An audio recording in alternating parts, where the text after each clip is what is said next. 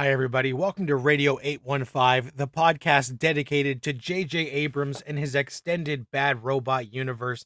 I am your co host, Matt Crandall, here with Marcelo Inostroza as we are deep in the jungle on Lost Season 2. Today, we are going to be talking about episodes 17, 18, and 19, which get deeper into Locke, Hurley, and Bernard and Rose, which seems appropriate for our first episode today to be Lockdown, an episode that is very hatch and numbers centric, seeing as this is our 42nd episode of Radio 815. So, Marcelo, Lockdown is a lock episode that includes some big moments in the hatch. What did you think of this one? I particularly love episodes that put characters in enclosed spaces and I really love this episode because of two reasons. I loved everything in the hatch, but the selling point of the episode for me was the flashback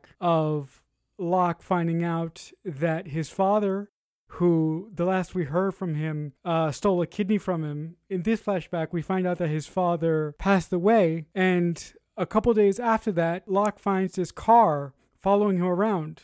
And it turns out that his father faked his own death because he was in debt to some individuals. And he somehow convinces Locke to help him solve this issue. And as a result of Locke helping him resolve this issue, for I don't know what goddamn reason, he ends up losing his relationship with Helen. In the meantime, in present day, in the hatch, Locke, for some fucked up reason, starts messing around with one of the speakers, and that causes a temporary lockdown in one section of the hatch. I think it's the section where the dining room table is. And Locke has to enlist the help of Henry Gale to lift up the blast door. Once they lift it up, Locke gets trapped underneath it. I thought that this episode was very, very good because it showed how Locke's good nature and trusting nature can backfire on him. And, and, and it really shows us how crappy a life Locke has had just because of his ability to trust people in his life. So I found that thoroughly enjoyable watching Locke suffer because of his dumbass decisions. Yeah, it is satisfying. And I love the backstory where we find out more about Locke's dirtbag father, Anthony, who's just such a jerk. And now we know on a bigger scale. You know, not only did he con Locke and steal his kidney, but he's actually conned other people out of we find out 700 grand and he fakes his own death so this guy is not a good guy in any capacity and him faking his death and then having the gall to come to John and try and get him to retrieve this money from a safety deposit box is so infuriating because finally Locke is in a good place where he forgave his father at the funeral. He's ready to move on. Him and Helen are in a nice place, and Locke is preparing to propose to her, but everything starts to fall apart because his father has this hold over him that he just can't let it go. And in those final moments where Helen refuses the proposal, it is so heartbreaking. And Locke looks like a broken man, and his father just stares at him and then gets in the cab like a piece of crap and drives off and then we see an oceanic flight fly overhead, foreshadowing some of Locke's future. But this whole flashback was really fascinating to me. Terry O'Quinn is so good. Katey Sagal is so good. The acting is so on point, and it's frustrating because we just know if this guy could get out of his own way and not care so much about this deadbeat dad, his life would have been so much better. But there are a lot of people in real life who carry that same baggage as John Locke who are seeking that validation from a parent, even when that parent doesn't deserve that spot in their life. And they just keep trying to please them, even though it's a fool's errand. And it's really crushing to see how that gets to Locke. And then in present time, it is literally crushing as Locke pulls a Harrison Ford in The Force Awakens where dude gets crushed by a door. That was really interesting because we get a lot of Locke and Henry Gale together, where we still aren't sure if Henry Gale is on the level because at the same time that all this stuff is going down in the hatch, we are cutting between Sayid and the team have found that the balloon is where he said it is. They just didn't see it at first. They've discovered the balloon. There is a grave. So now we're having doubts that all these previous episodes last week, where Michael Emerson is giving these kind of hints that he might not be who he says he is. And in the first half of this episode, we actually see all the stuff that he wrote on the map and that he told them is starting to check out. So I had a lot of questions. Were you ever convinced, Marcelo, that maybe Henry was actually on the level at the start of this episode? Or were you still pretty sure that he was not? The first time I saw this episode way back in the day with my grandmother, I really inhaled the bullshit that Henry Gale was feeding us. Michael Emerson isn't too much of a imposing figure when you look at him. Just these looks that he gives and everything that he says. He's playing Locke and everybody like a fiddle. And I find myself enwrapped by his particular performance just because I know what he eventually does to a lot of our losties and you may call me an evil person, but I can't wait for some shit to happen. Um, because Michael Emerson is like a cobra waiting to attack. And, you know, he's just biding his time. And I, I couldn't be loving his performance uh, that much more. To back up to one of your earlier points, when you said that Locke was looking for validation, I really identify with Locke's want to be wanted by his birth father because I went through something eerily similar uh, with my birth mother. And granted, my birth mother wasn't an asshole. She had the foresight to to put me in the arms of a loving family and somebody who, who took care of me. But I could identify with Locke's want to be wanted by his birth parents. So I just wanted to say that before I forgot it. No, and that's what I figure that they put something like that in because of people like you that they know this has happened to them where they actually can totally identify with Locke's situation. And it's interesting when you see parallels that mirror your own life in a show and certainly can make you more invested as well. The big bombshell of this episode, I think, are twofold. The first one is that when the hatch starts to go into this crazy lockdown, I start to panic and I'm like, what is happening? This is nuts. It goes from 8 to 20 when Henry goes to input the numbers as the alarm is sounding, and Locke is trapped, and the power cuts out, and then the black light comes on, and we see on the back of the door that Locke is trapped under is a black light map that shows what appears to be like a lot of the stations. It has tons of scribbling and writing all over it. This was one of those oh shit, mind blowing lost moments that the second this episode ended, jumped on the internet to find the people who had gotten the screen grabs, analyzing every second and every spot on the back of that door to figure out what the hell is going on. So that was a classic lost moment where, you know, the lockdown of the hatch is crazy enough. The fact that the hatch even exists is crazy enough. But then they throw this other wrench in and say, yeah, you thought that was crazy? Check this out. And it's like, wow, there's a lot of clues and weird stuff hidden here that we had no idea about. And then we go quickly from that to Sayid returning and saying, This bastard isn't who he says he is. And Henry's like, What? What? What do you mean? And he says, Yeah, we found the balloon, we found the grave. Your story was checking out, but I called bullshit, so I dug that grave up. In those moments, you're like, Oh my God, Sayid. Yeah, way to go. They show the driver's license of the real Henry Gale. And that was such an awesome ending where finally, you know, in that moment, we definitely know that this Henry Gale is not on the level. And it offered so many more questions that I just remember like the wait between this episode and the next one was excruciating because this episode really raised the stakes, letting us know that Henry is not who he says he is.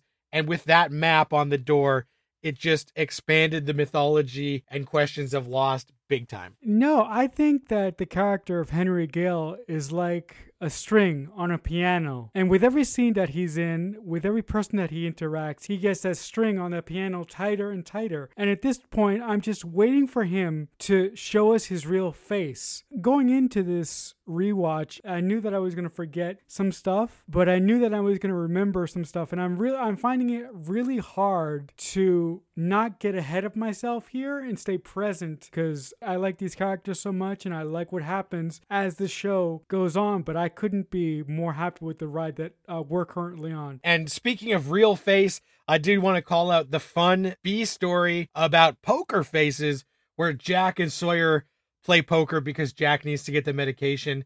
And with all the heavy stuff going on in the hatch and the stakes of everything with the Henry Gale storyline, to have that B storyline just be a mano a mano Jack versus Sawyer, good guy Jack trying to do the right thing to get the medication that the people on the island need. Sawyer being the bastard holding it. I love that because having Fox and Holloway together in scenes is always really dynamic. But this one where Jack really sticks it to Sawyer was super satisfying and really took out some of the tension in a nice way because that counterbalanced the heavy seriousness of the rest of the episode, which leads us into our next episode. Usually, the Hurley ones are the comic relief. This one, episode 18, entitled Dave, is a lot more serious than normal for a Hurley flashback episode.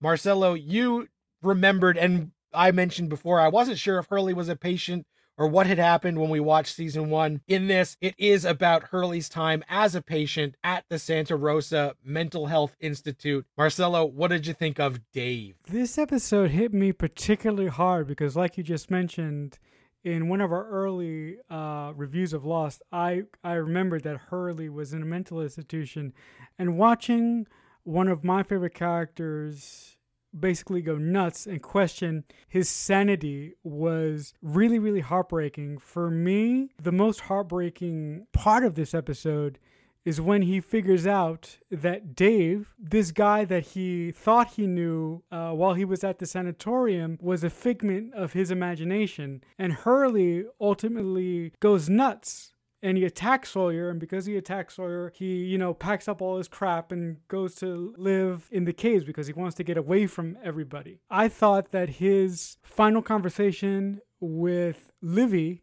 at the edge of the cliff had my heart pulsating and had me almost in tears because Hurley is convinced that everything that happens on the island is one giant illusion. And if he just jump off the cliff, he, he would wake up in the sanatorium and be in real life. And as Libby is trying to talk him out of committing suicide, basically, Hurley says, if this was real, there's no way in hell a girl who looks like you would fall for a guy who looks like me. And that particular line hit me hit my heart like a ton of bricks because as you guys know, I was scorned by a young lady who shall remain nameless, but I went through a similar emotion and I was blaming myself for a long time and I was trying to fix myself for a long time to be good enough for her. And it took me so long to figure out that it's not about her and it's about being happy with myself.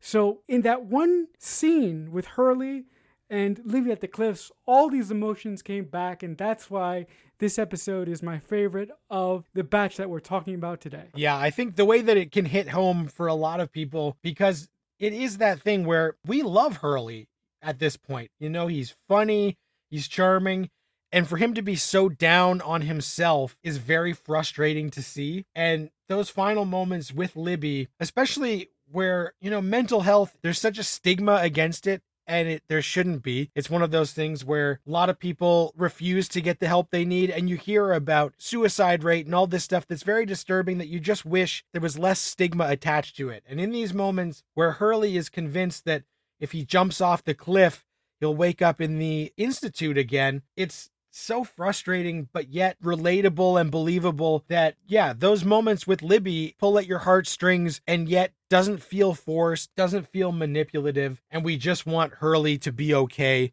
and realize that, you know, this guy is such a likable guy that it, it sucks that he's so down on himself. So I think that is something that a lot of people can relate to. And it's tough watching this character that we like so much struggle so hard. But the end of the episode is really sweet.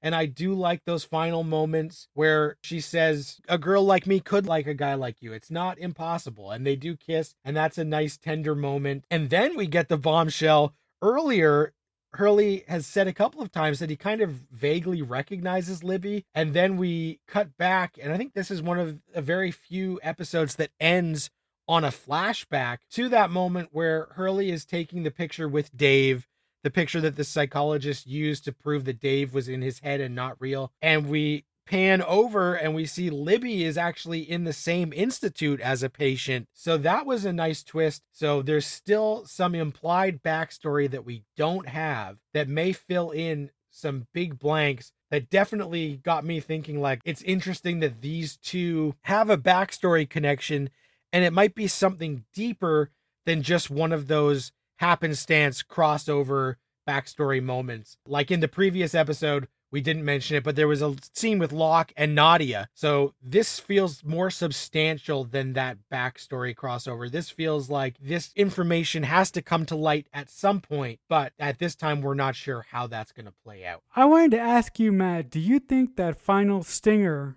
in this episode was just a punch in the gut from the writers to the audience? Because I didn't remember the final stinger, and I was like, wait a minute I don't remember that Libby was in the sanatorium with Hurley. So I was like, is this the writers just messing with us or does this lead to something else? But like you said, I don't remember. But with that being said, I do know something that's coming with their relationship and that's heartbreaking we'll talk about that when we get there. There's definitely more to come between them and that will be interesting and yeah i don't remember that small detail. The other main storyline involves you know, they got that supply drop, but also in the hatch now, now that we know Henry is not on the level, he starts trying to explain away his story where he says, Oh, yeah, Henry Gale was this guy who he died in the balloon accident. And then Sayid's like, Well, I have a note here that he wrote after the crash.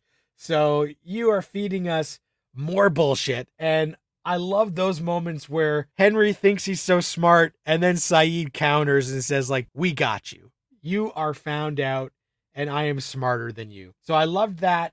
And then towards the end, there is the bomb where Henry says he is done lying and he says that he never put the numbers in the computer to Locke. And Locke is like, Excuse me?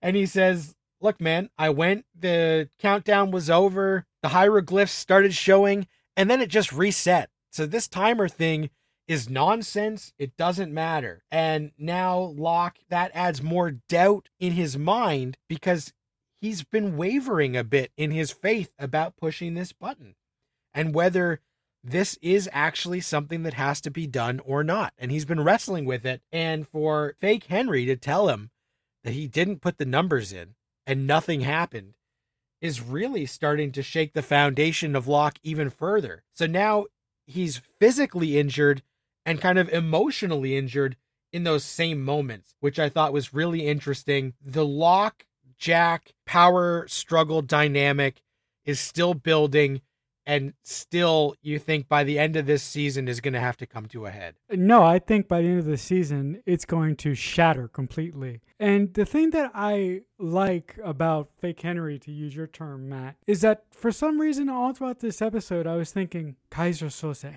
Kaiser Söze. And I have no idea why that name was running through my head. But then I started thinking about it and I'm like, Henry Gale, the amount of bullshit that he is feeding our Losties sort of compares to Kaiser Söze's uh, interrogation in the police station. If you guys have seen the movie that I'm referencing here, Usual Suspects. The, the other thing that I like that Henry Gale does is that he tells Locke, he puts that question in his mind, like you said, is it really important to push the button? And if I don't, what will happen? Also, that line from Henry sort of confirmed to me that this whole hatch thing was a social experiment by the Dharma Initiative. When back in the day, Matt, when you saw this episode and Henry said that line to Locke, what were you thinking? Were you thinking that it was a social experiment, or did you think that Henry was having some more fun at Locke's expense? I really wrestled with that because the side of the coin where everything that we've seen from Dharma implies that maybe this is some sort of psychological test has been really a theme that Lost has been exploring. And if anybody else had given us this information that they didn't enter the numbers and nothing happened, I would be happy to believe it. But it's coming from a character who has been proven to be an untrustworthy liar. So I think in the back of my mind, I'm thinking this is all manipulation for Henry to get one over on Locke. And maybe he really did enter the numbers. So it is a Kaiser Söze parallel for sure, where I'm just like, you know what? If this info came from anybody else, I would buy it. And I would think that that explained the hatch as being a sociological experiment. But because Michael Emerson is the one who told us that, I still have to call bullshit. No, the other thing that I found interesting is that when Henry didn't push the button, later on our, our, our losties find these packets all over the island with uh, parachutes. And I'm like, okay, so if you don't push the button, your reward is to get food? I'm like, that's just weird. And where is Desmond? Come on, where is he? He's been gone for like weeks. Where the hell is he? Yeah, Desmond is still MIA, and that weird food delivery during the lockdown raises more questions, but still, where is Des? And you're hoping that you'll find out soon. We don't find out in the next episode, which is episode 19, SOS, a Rose and Bernard flashback episode. Two characters that we have enjoyed on the island I don't know necessarily that anyone was dying for their backstory, but we get it. And we do find out that Rose and Bernard actually got together when they were old. So this whole time, I wasn't sure if they've been together for like, you know, 50 years, but no, they actually met as older people and then fell in love. Marcelo, what did you think of SOS? Were you happy that we got a Rose and Bernard story, or were you hoping that we would have got more information about some of our more familiar characters? To sort of surf off of your point, I wasn't particularly happy that we got a backstory on Bernard and Rose because I was hoping that we would get more progression with the main through line story of the season, which is you know, Henry Gale and Hatch. But with that being said, it was nice to know that Bernard and Rose actually met when they were elderly. I just found their story to be pleasing but uh, not you know you know not much more than that. The only thing that their story sort of solidified is that for me sort of solidified is that some creepy ass shit happens on this island. So if you know if you were watching this show back in the day, this episode really punched you in the face with some weird shit happens on this island and Nobody knows why. So, so that is the one thing that I took away from this episode. Uh, if I'm being honest right now. Yeah, I thought the flashbacks were fine.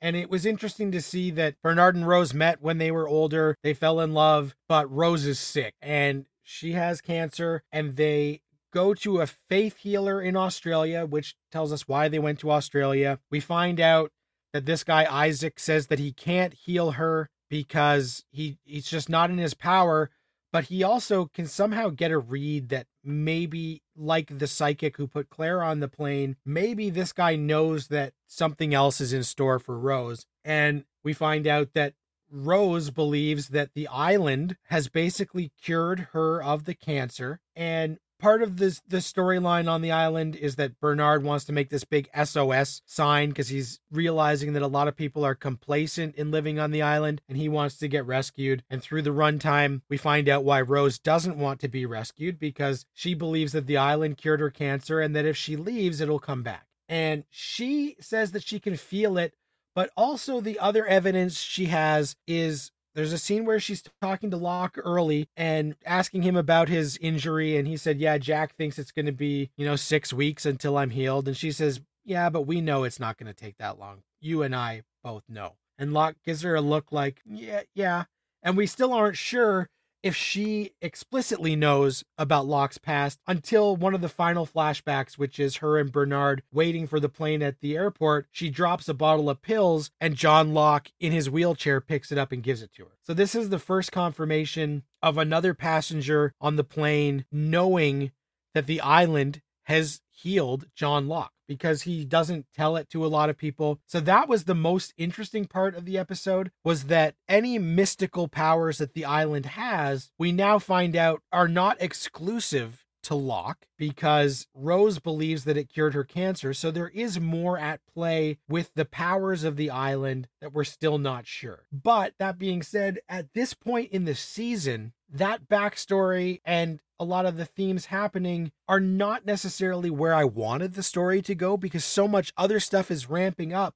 This does feel like they pumped the brakes quite a bit on the main story just to get us a break before the final, you know, five episodes really have to start paying off a lot of this mystery that they set up. The on island stuff that's not Bernard and Rose centric involves Jack and Kate going off into the jungle and getting caught up in the net. And Kate says that she regrets kissing Jack. And that addressed, you know, your big issue a few episodes ago where you were so frustrated that Jack and Kate shared that weird kiss. And this is a much nicer dynamic between them and really addresses that and addresses the fact that Jack has been lying to her about the hatch and Henry Gale. And I thought that that was fun and sweet to see Jack and Kate get some bonding time on screen. To surf off another one of your points, um, I did like the handling of the Jack and Kate, sort of the progression of their relationship. Because, like you said, Matt, their first interaction, their first kiss in the jungle really, really pissed me off. I thought that could have been handled a lot better. So that's why I particularly liked the writer's sort of redo of the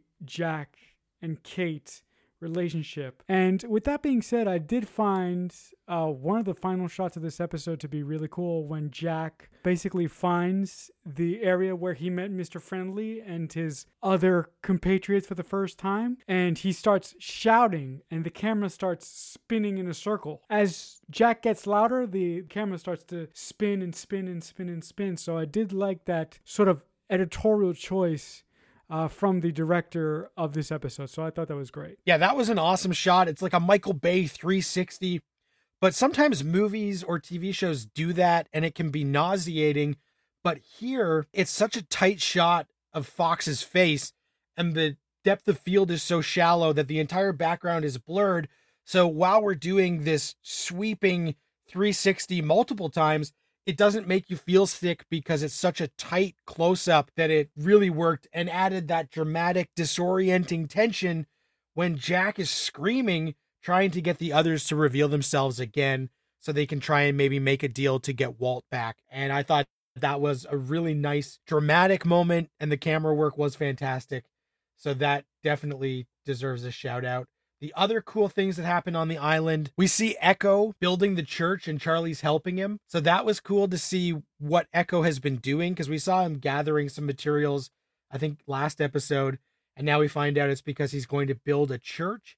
That obviously ties in with all of his stuff that he's been going through with his faith and his brother. I also liked, surprisingly, and she's only been in like a few moments in these last couple episodes, but I've been starting to find that they're giving Ana Lucia a few more likable moments sprinkled throughout. And she has a small scene in the hatch with Locke. And like, I'm starting to like her more, which I don't know if it's anything really that they're doing or if it's just that they're using her so lightly that she's not being super abrasive and annoying. Or it also could be that I'm rewatching all the Fast and Furious movies. So I'm starting to warm up to Michelle Rodriguez again.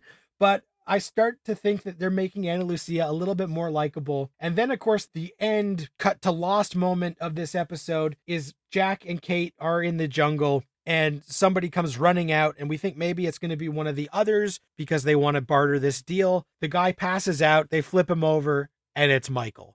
End of episode. What did you think in those moments, Marcelo, when you saw that it was Michael who had just passed out in the jungle? Back in the day, I had no recollection of what was happening behind the scenes, so I didn't know that Michael, the the actor who plays Michael, was you know sort of wrapping up his storyline, and I I really was like, what? Who is that? And when it's revealed to be Michael, I'm like, oh shit. Back in the day, that's exactly what I said. And my mother, you know, if my grandmother was still here, she would confirm that fact. I was just amazed that it was Michael. But on that same note, I was like, during this rewatch, I'm having fun, but I like I previously said, I do find it somewhat frustrating that I still remember key points of key seasons and I know exactly where we're going. I just want to get there, to get to like the meat of the last 5 episodes. Yeah, and we are getting into the meat of the the final couple episodes of the season. So if you are watching along with us next week on the pod, we will be talking about episodes 20 21 and 22 as we get into this home stretch of the second season of Lost. If you guys have any comments for us, hit us up on Twitter. Our handle is at JJUniverse815 or tweet using the hashtag radio815. And shout out to at Mike Planner on Twitter for the tweet about our truth bombs that we were dropping in our episode 39. Thank you very much for checking us out. If you want to get in touch with me, I am on Twitter at Matt Crandall. Marcelo, where's the best spot for them to get out to you? I am also on Twitter. I'm at QuickFanatic88. All right. So we appreciate everyone for listening. We are having a lot of fun and can't wait to continue this lost journey in the next couple of weeks as we move deeper into the island. Thanks a lot for listening. Until then, Radio 815 over and out.